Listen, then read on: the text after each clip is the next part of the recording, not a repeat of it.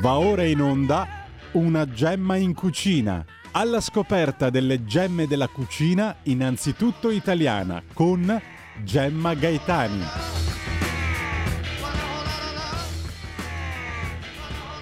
Buongiorno, Oggi parliamo di zucchero. Molti pensano che lo zucchero si estragga solo dalla canna da zucchero, invece no, si estrae anche dalla barbabietola da zucchero, che si coltiva facilmente nei paesi a clima temperato, come per esempio la pianura padana. Quello da barbabietola da zucchero è lo zucchero di chi non sta ai tropici, quindi il nostro. Nel XVII secolo l'agronomo francese Dessert scopre che la barbabietola cotta produce un succo dolce simile allo sciroppo di zucchero, intuizione che resta però senza senza conseguenze. Nel 1747 il chimico, il chimico prussiano Margraf dimostrò che quei cristalli dolci ricavati dal succo di barbabietola cotto erano identici a quelli che si ottenevano dalla canna da zucchero. Però l'affermazione dello zucchero da barbabietola ebbe un andamento lento perché solo nel 1801 Achar aprì una fabbrica di produzione commerciale di zucchero da barbabietola nella Bassa Slesia, oggi Polonia. Quella produzione locale locale alternativa non scalfì l'importazione di zucchero di canna da Brasile e Antille, dove dopo la scoperta dell'America erano state sviluppate massicce piantagioni.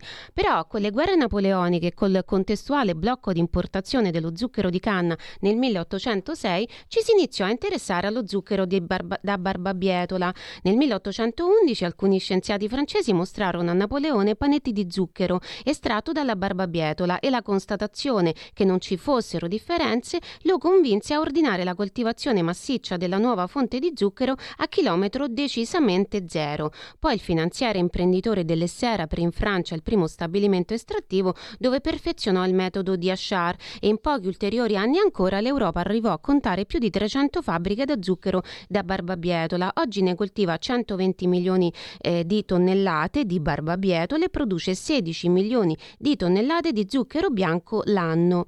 Italia Zuccheri, cercate questo zucchero al supermercato è una filiera di zucchero italiana 100% da barbabietole seminate, raccolte e lavorate in Italia. Comprende 7.000 aziende agricole e sul suo sito internet spiega come la barbabietola diviene zucchero.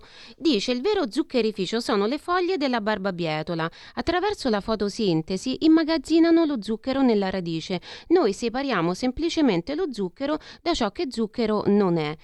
Una volta raccolte e ripulite da erbe, sassi e terra residua, le barbabietole vengono tagliate in fettucce, fatte passare in acqua calda a 70 gradi centigradi e lo zucchero e le altre sostanze contenute nella polpa si sciolgono trasformandosi in un sugo. Quell'evaporazione poi separa l'acqua dallo zucchero. Si ottiene uno sciroppo denso da cui tramite centrifugazione si ricavano i cristalli di zucchero. I primi mantengono sulla superficie residui di melassa, ecco perché sono bruni. Ripetendo ripetendo e ripetendo il processo si arriva allo zucchero bianco, che in verità è un cristallo trasparente. Il nostro occhio lo percepisce bianco a causa della rifrazione della luce.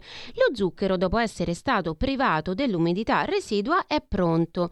Andiamo Federico, grazie con la sigla del food art e il food art di questa settimana.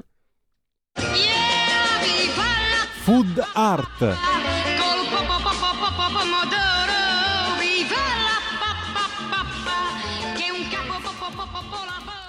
Bonjour. Euh, une pain au chocolat. Un, pas une, un pain au chocolat. Ce sera tout? 1,40€. Eh ben, on n'est pas rendu.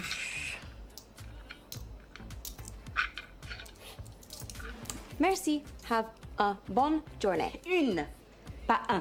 Une bonne journée.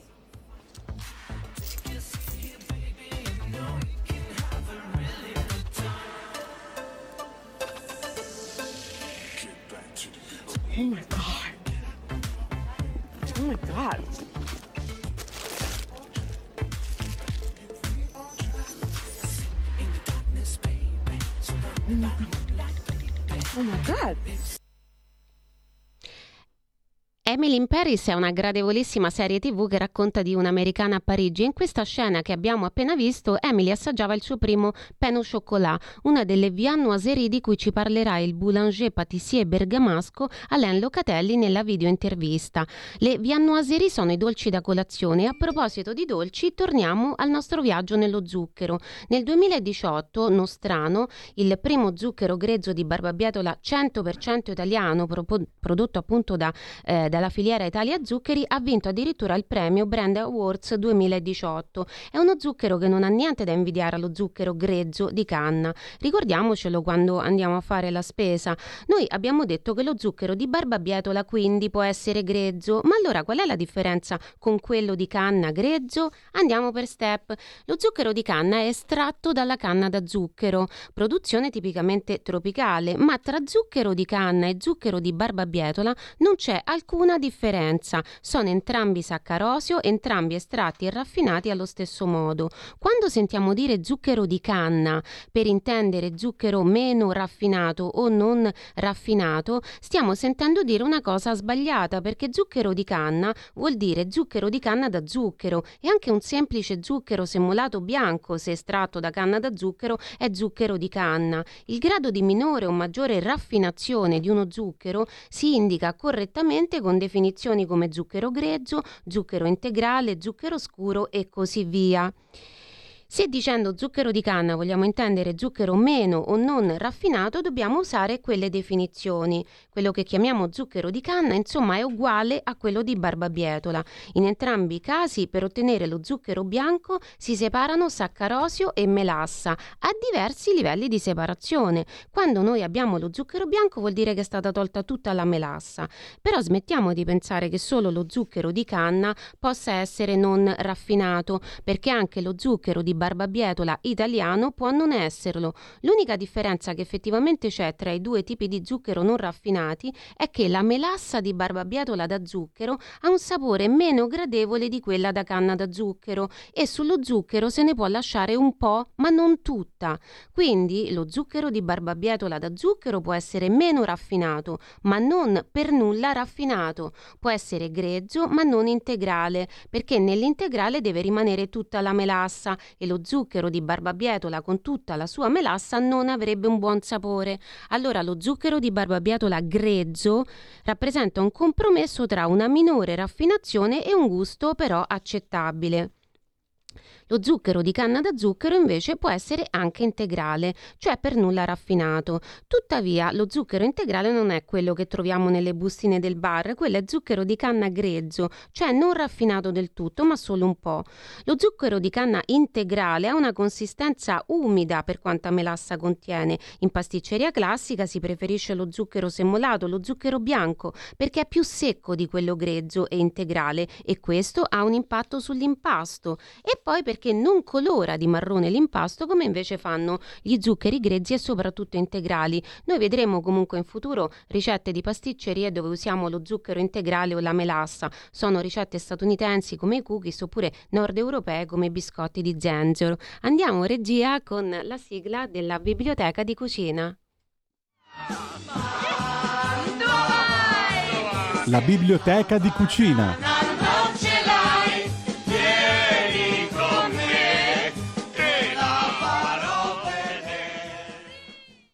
Il libro che consigliamo oggi è La piccola cucina parigina di Rachel Q, i grandi classici francesi rivisitati in chiave semplice e fresca. Eh, Rachel cucina in una cucina letteralmente piccola. Come piccolo è il laboratorio di Alain Locatelli, in attesa di trovare uno spazio più grande. Ce l'ha raccontato in questa intervista che durerà tre settimane, di cui oggi vedemo, vedremo la prima parte. Alain ci spiegherà il complesso mondo della boulangerie-patisserie, che poi confronteremo con quello del cornetto italiano. Bene, io vi ringrazio, vi saluto, vi invito ad abbonarvi a Radio Libertà, a seguirmi, a seguirci e vi do appuntamento a sabato prossimo. Grazie Federico, grazie a tutti, ciao! Nodo al caramello e poi croissant e poi ancora cannelé e poi ancora apricotto, pain au chocolat, pain suisse, tarte au sucre. Allora, siamo qui con Alain Locatelli, eh, che eh, possiamo definire boulanger e eh, viennoiser. No, non è Come no, si esattamente, dice? no, non, è- eh, non c'è proprio una categoria per la viennoiserie, eh, quindi sei boulanger patissier. Boulanger patissier. E, mm, senti, la prima cosa che ti voglio chiedere è come mai eh, un ragazzo oggi, eh, anziché decidere di fare l'influencer come professione, eh, non che tutti lo decidano, però qualcuno sì, decide invece di darsi al cibo e poi in un settore così particolare come la viennoiserie, la panetteria e Tutte la- la la gelateria, perché tu dolci, fai anche sì, gelato. anche, sì. Il tuo- la tua attività, eh, questa si chiama colazioni e gelato eh, e quindi adesso non è stagione, quindi il gelato non c'è, abbiamo solo le colazioni, però farai, hai fatto già anche il gelato. Sì. Quindi come mai?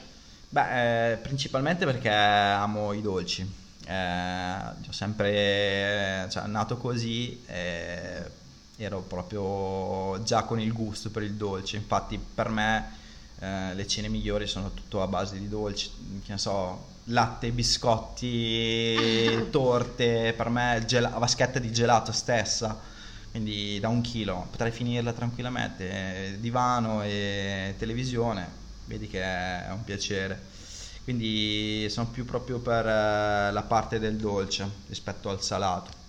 Non disdegno anche il salato, però il dolce ha un quella marcia in più, il famoso stomaco a parte, no? Quando finisci le, le- le cene, dici dolce, ah, sai che c'è, oltre eh, vorrei anche quello. E quindi hai fatto di questo gusto virtù, insomma, un po' come uno che ama il vino e dice ora voglio produrre il mio vino. Eh sì, sì, sì, e praticamente mh, beh, c'era già mio zio che faceva il pasticcere, quindi un po' di, di famiglia c'è. Poi metti anche questa passione per, eh, eh, per i dolci stessi, quindi utile e dilettevole.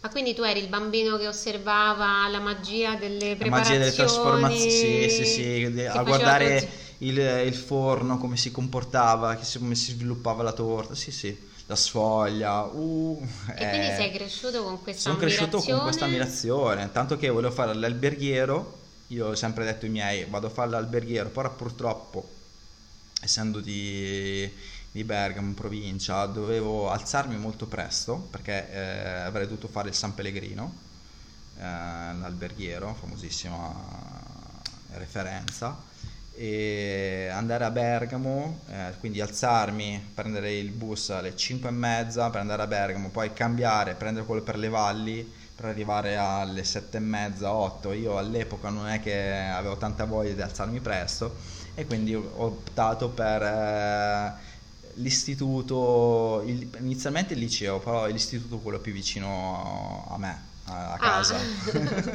Cosa da alzarmi un quarto d'ora prima e essere in classe 10 minuti eh, dall'inizio della campanella. Un istituto che però non aveva niente a che fare con, No, eh, no, con non ho eh, la cucina. no, assolutamente no. E Liceo però- scientifico e poi sono passato a ragioneria. Però poi la passione continuava appunto a, a richiamarti verso di sé. Eh, mi, è sem- quindi- mi sono sempre dilettato a fare i dolci anche a casa, cioè non a livello con un, un occhio critico su tutto, però eh, lavorando appunto, cioè è anche un antistress eh, di per sé stare in cucina, aiuta tanto a livello mentale. E, e niente, quindi la Eh. passione c'è. Però a un certo punto questa passione diciamo è diventata proprio una professione e anche studio, perché o meglio studio sul, sul campo. Raccontami eh, Beh, le tappe le del... tappe, francamente io volevo fare il musicista, torno un passo indietro, eh, perché ecco, questa è la mia vera e propria passione adolescenziale, nonché ancora tuttora. E, mm, è andato male perché dovevamo fare mm, con la la mia band a Sanremo Giovani, abbiamo litigato, quindi non, non ci siamo più, cioè, non- si è andato a meno a, a crederci in questo progetto e i miei che avevano sempre visto questa cosa del, eh, dell'arte una cosa tempo perso, nonché di Ah, soldi, e devi trovarti un lavoro. Quindi cos'è che... mm, Cos'è che io sono arrivato a un punto che mi sono detto, ok, cosa cazzo so fare? Mm, non so fare niente, a parte che i miei avevano già un'attività, quindi sono cresciuto sempre a contatto con persone, eh, a livello ristorativo, caffetteria e via dicendo. E ho detto, va bene, allora intraprendo questa professione e iniziamo con il cioccolato. Quindi da lì sono andato in Svizzera, ho fatto questo corso di cioccolato, ho durato qualche mese perché ho, visto che non era mia cosa. Quindi tu sei innanzitutto un metro cioccolatier. Ma metro cioccolatier. Come dire sempre Sì, in metro discorso. cioccolatier Lind. Eh, sì, eh, solo che ho visto che non mi piaceva, era poco dinamico. Poi quando invece so- sono andato alle volte di Parigi, che sono approntato invece più sul campo della panificazione, eh, lì è stato amore a prima vista perché vedere Spieghiamo lievi- bene questo passaggio, Alen. Allora, tu impari a fare il cioccolato in Svizzera. Sì, ho fatto un breve periodo lì e poi dopo mio cugino ha detto di andare a Parigi perché c'era un conoscente che mi dava lavoro, che stava cercando un apprendista e vabbè, poi sei ragazzo, giovane, Parigi, c'hai qua gli occhi già a cuoricino.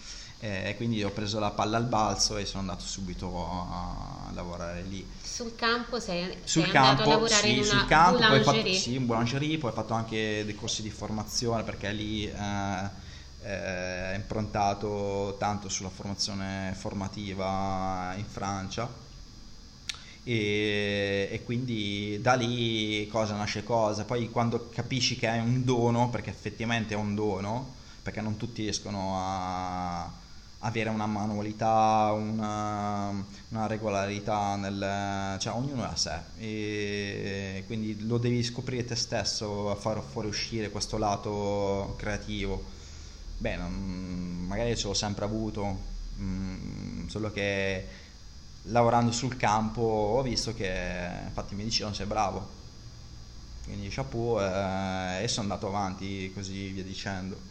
Sempre mm, mai fermarsi, sempre avere quella curiosità, dire ok, posso fare sempre di meglio, posso fare sempre di meglio, alzando l'asticella. E poi dopo che hai imparato E l'arte poi sei sono, tornato in sono Italia. tornato in Italia, sì. Sono tornato in Italia per diversi motivi. Io non, non volevo, diciamo, tornare in Italia, però mi sono un po' obbligato, ero stato un po' obbligato. E, e stavo cercando appunto mh, di ampliare dove poter eh, iniziare la mia attività perché avevo questo sogno di mettermi in proprio e quindi sono arrivato alle volte di, di Milano e perché mia cugina aveva all'epoca una caffetteria qua a Milano che diceva no ma Milano vedi che sta crescendo tanto non è Sì. più il concetto dell'Italia mh, di campanilismo che anche ancora se c'è però è- sta diventando più internazionale e è un buon mercato e infatti poi eh, sono riuscito a trovare un, eh, un locale in zona Bicocca, da lì poi cosa nasce cosa. Lì avevi, facevi anche il Lì pane. facevo anche il pane. Qui adesso sì. siamo invece in Viale Coni Zugna, ma mi hai detto che probabilmente ti fra un Allora, po' ti sì, stai è, cercando è un un, è- è un inizio, questo è un inizio perché il posto è un po' piccolino, eh, poi la cosa brutta di Milano è che si, si fa fatica a trovare uno spazio. Eh, paradossalmente a Parigi, essendo la stessa dimensione, anzi forse più piccolina di Milano, Di Milano. è più facile trovare un locale commerciale a Parigi che a Milano, cioè paradossalmente è veramente fuori di testa questa cosa. E quindi mm, me lo sono fatto bastare per la piccolezza, però mi sono detto che questo è un inizio, non è che abbandono, cerco sempre un qualcosa un po' più grande per agevolare, per lavorare meglio, per eh, servizio, dare un altro servizio migliore, cioè come dicevo prima, step by step, eh, asticella su asticella. e anche realismo. Mi, mi piace molto questo, questo tuo approccio molto concreto, cioè qui per esempio il pane non lo fai perché mi dicevi prima che non c'è spazio. Non c'è spazio, sì, non c'è forno, serve spazio altre celle di lievitazione. Eh, cioè, il pane è bellissimo ma occupa spazio. E va fatto come si deve, se no meglio non farlo. Meglio non farlo, se no ti vengono delle ciofeche. Quindi per il momento il pane è sospeso e poi appena sarà in uno spazio più grande lo, lo riprenderai. Sì, sì, sì, sì, E senti, vogliamo spiegare ai, mm, a chi ci segue eh, la differenza che qui da noi non è tanto marcata, eh, però in Francia eh, di più, cioè eh, tra la boulangerie, quindi la panetteria, la viennoiserie, cioè i dolci da forno, e la patisserie, cioè i dolci con crema. Perché noi invece qui siamo un po' abituati, facciamo, eh, passami questa parola un po' così, facciamo un po' un mischione di tutto. Sì, mm, quindi andiamo nel, dal fornaio e prendiamo questo cornetto che, che non dico che non è fatto con la pasta della pizza, ma quasi. Ma poi molto spesso volte non è manco fatto da loro. Ecco. E questo è ancora più grave. Allora, a- aiutiamo chi ci segue a capire eh, che cosa è il cornetto, che cosa è il croissant sì. eh, e, e, soprattutto la viennoiserie, cioè quando noi diciamo viennoiserie che cosa dobbiamo intendere, che cosa stiamo nominando? Sì, la viennoiserie eh, è praticamente è il concetto dei dolci da colazione, il, dove vengono usati per, appunto per la mattina. Molto spesso eh, per la complicatezza dei prodotti nel, nel, nel, come vengono fatti si preferisce comprare già pronti, surgelati, solo farli evitare e metterli in forno. Questo lo può fare benissimo qualsiasi persona a casa. Qualsiasi bar. Qualsiasi bar, però adesso parlo a livello anche casalingo. Le, sì, le sì, perché anche i forni. Trovi l'Esselunga, trovi okay. la Carrefour, vai nel reparto surgelati, ti trovi i famosi 5, chiamiamoli impropriamente croissant, da pronto forno quindi già prelievitati, solo da immetterli nel forno scaldato e cuocerli. E, e, questo, e vabbè, questo eh, la legge lo permette, però la noi, legge lo permette, a noi non ce ne frega perché a noi ci piace complicarli eh, la vita.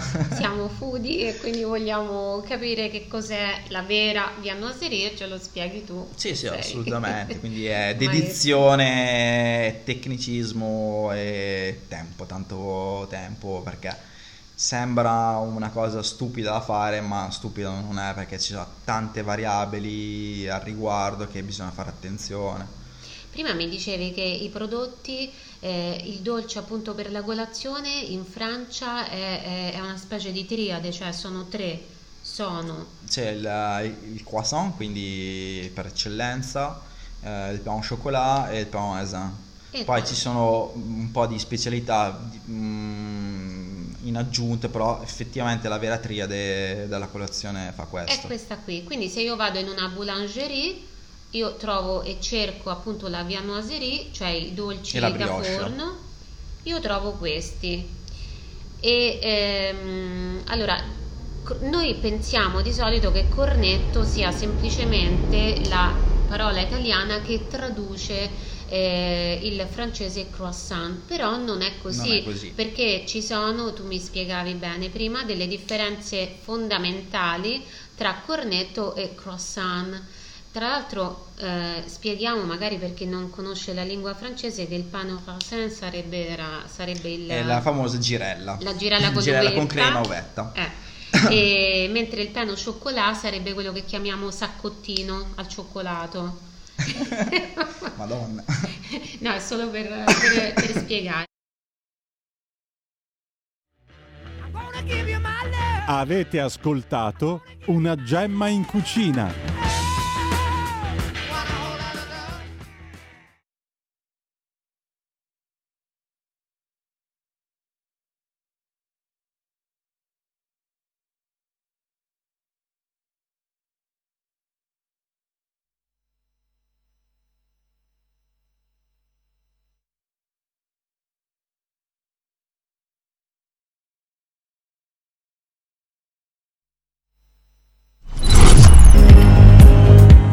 Primo Levi e la libertà della scienza. io non sono affatto d'accordo che uno scienziato sia libero di studiare un gas nervino. Così la bomba al neutrone è stata probabilmente commissionata. Un politico avrà chiesto a un fisico, sei capace di farmi una bomba al neutrone? Cioè una bomba capace di distruggere solo gli esseri umani e lasciare in piedi gli edifici. E il fisico ha provato, dopodiché ha detto di sì, sì, sono capace. Io vorrei che, è chiaro che non si può impedire questo, però vorrei eh, vincolare in qualche modo moralmente, come, come il medico è vincolato, vincolare moralmente il futuro scienziato a astenersi da queste cose. Magari non si asterrà, però sarà uno spergiuro. Sarà una remora comunque. Sarà una remora. Ce ne sarà qualcuno, non tutti evidentemente, ma qualcuno ci sarà che dirà no, questo non lo posso fare perché ho giurato di non farlo.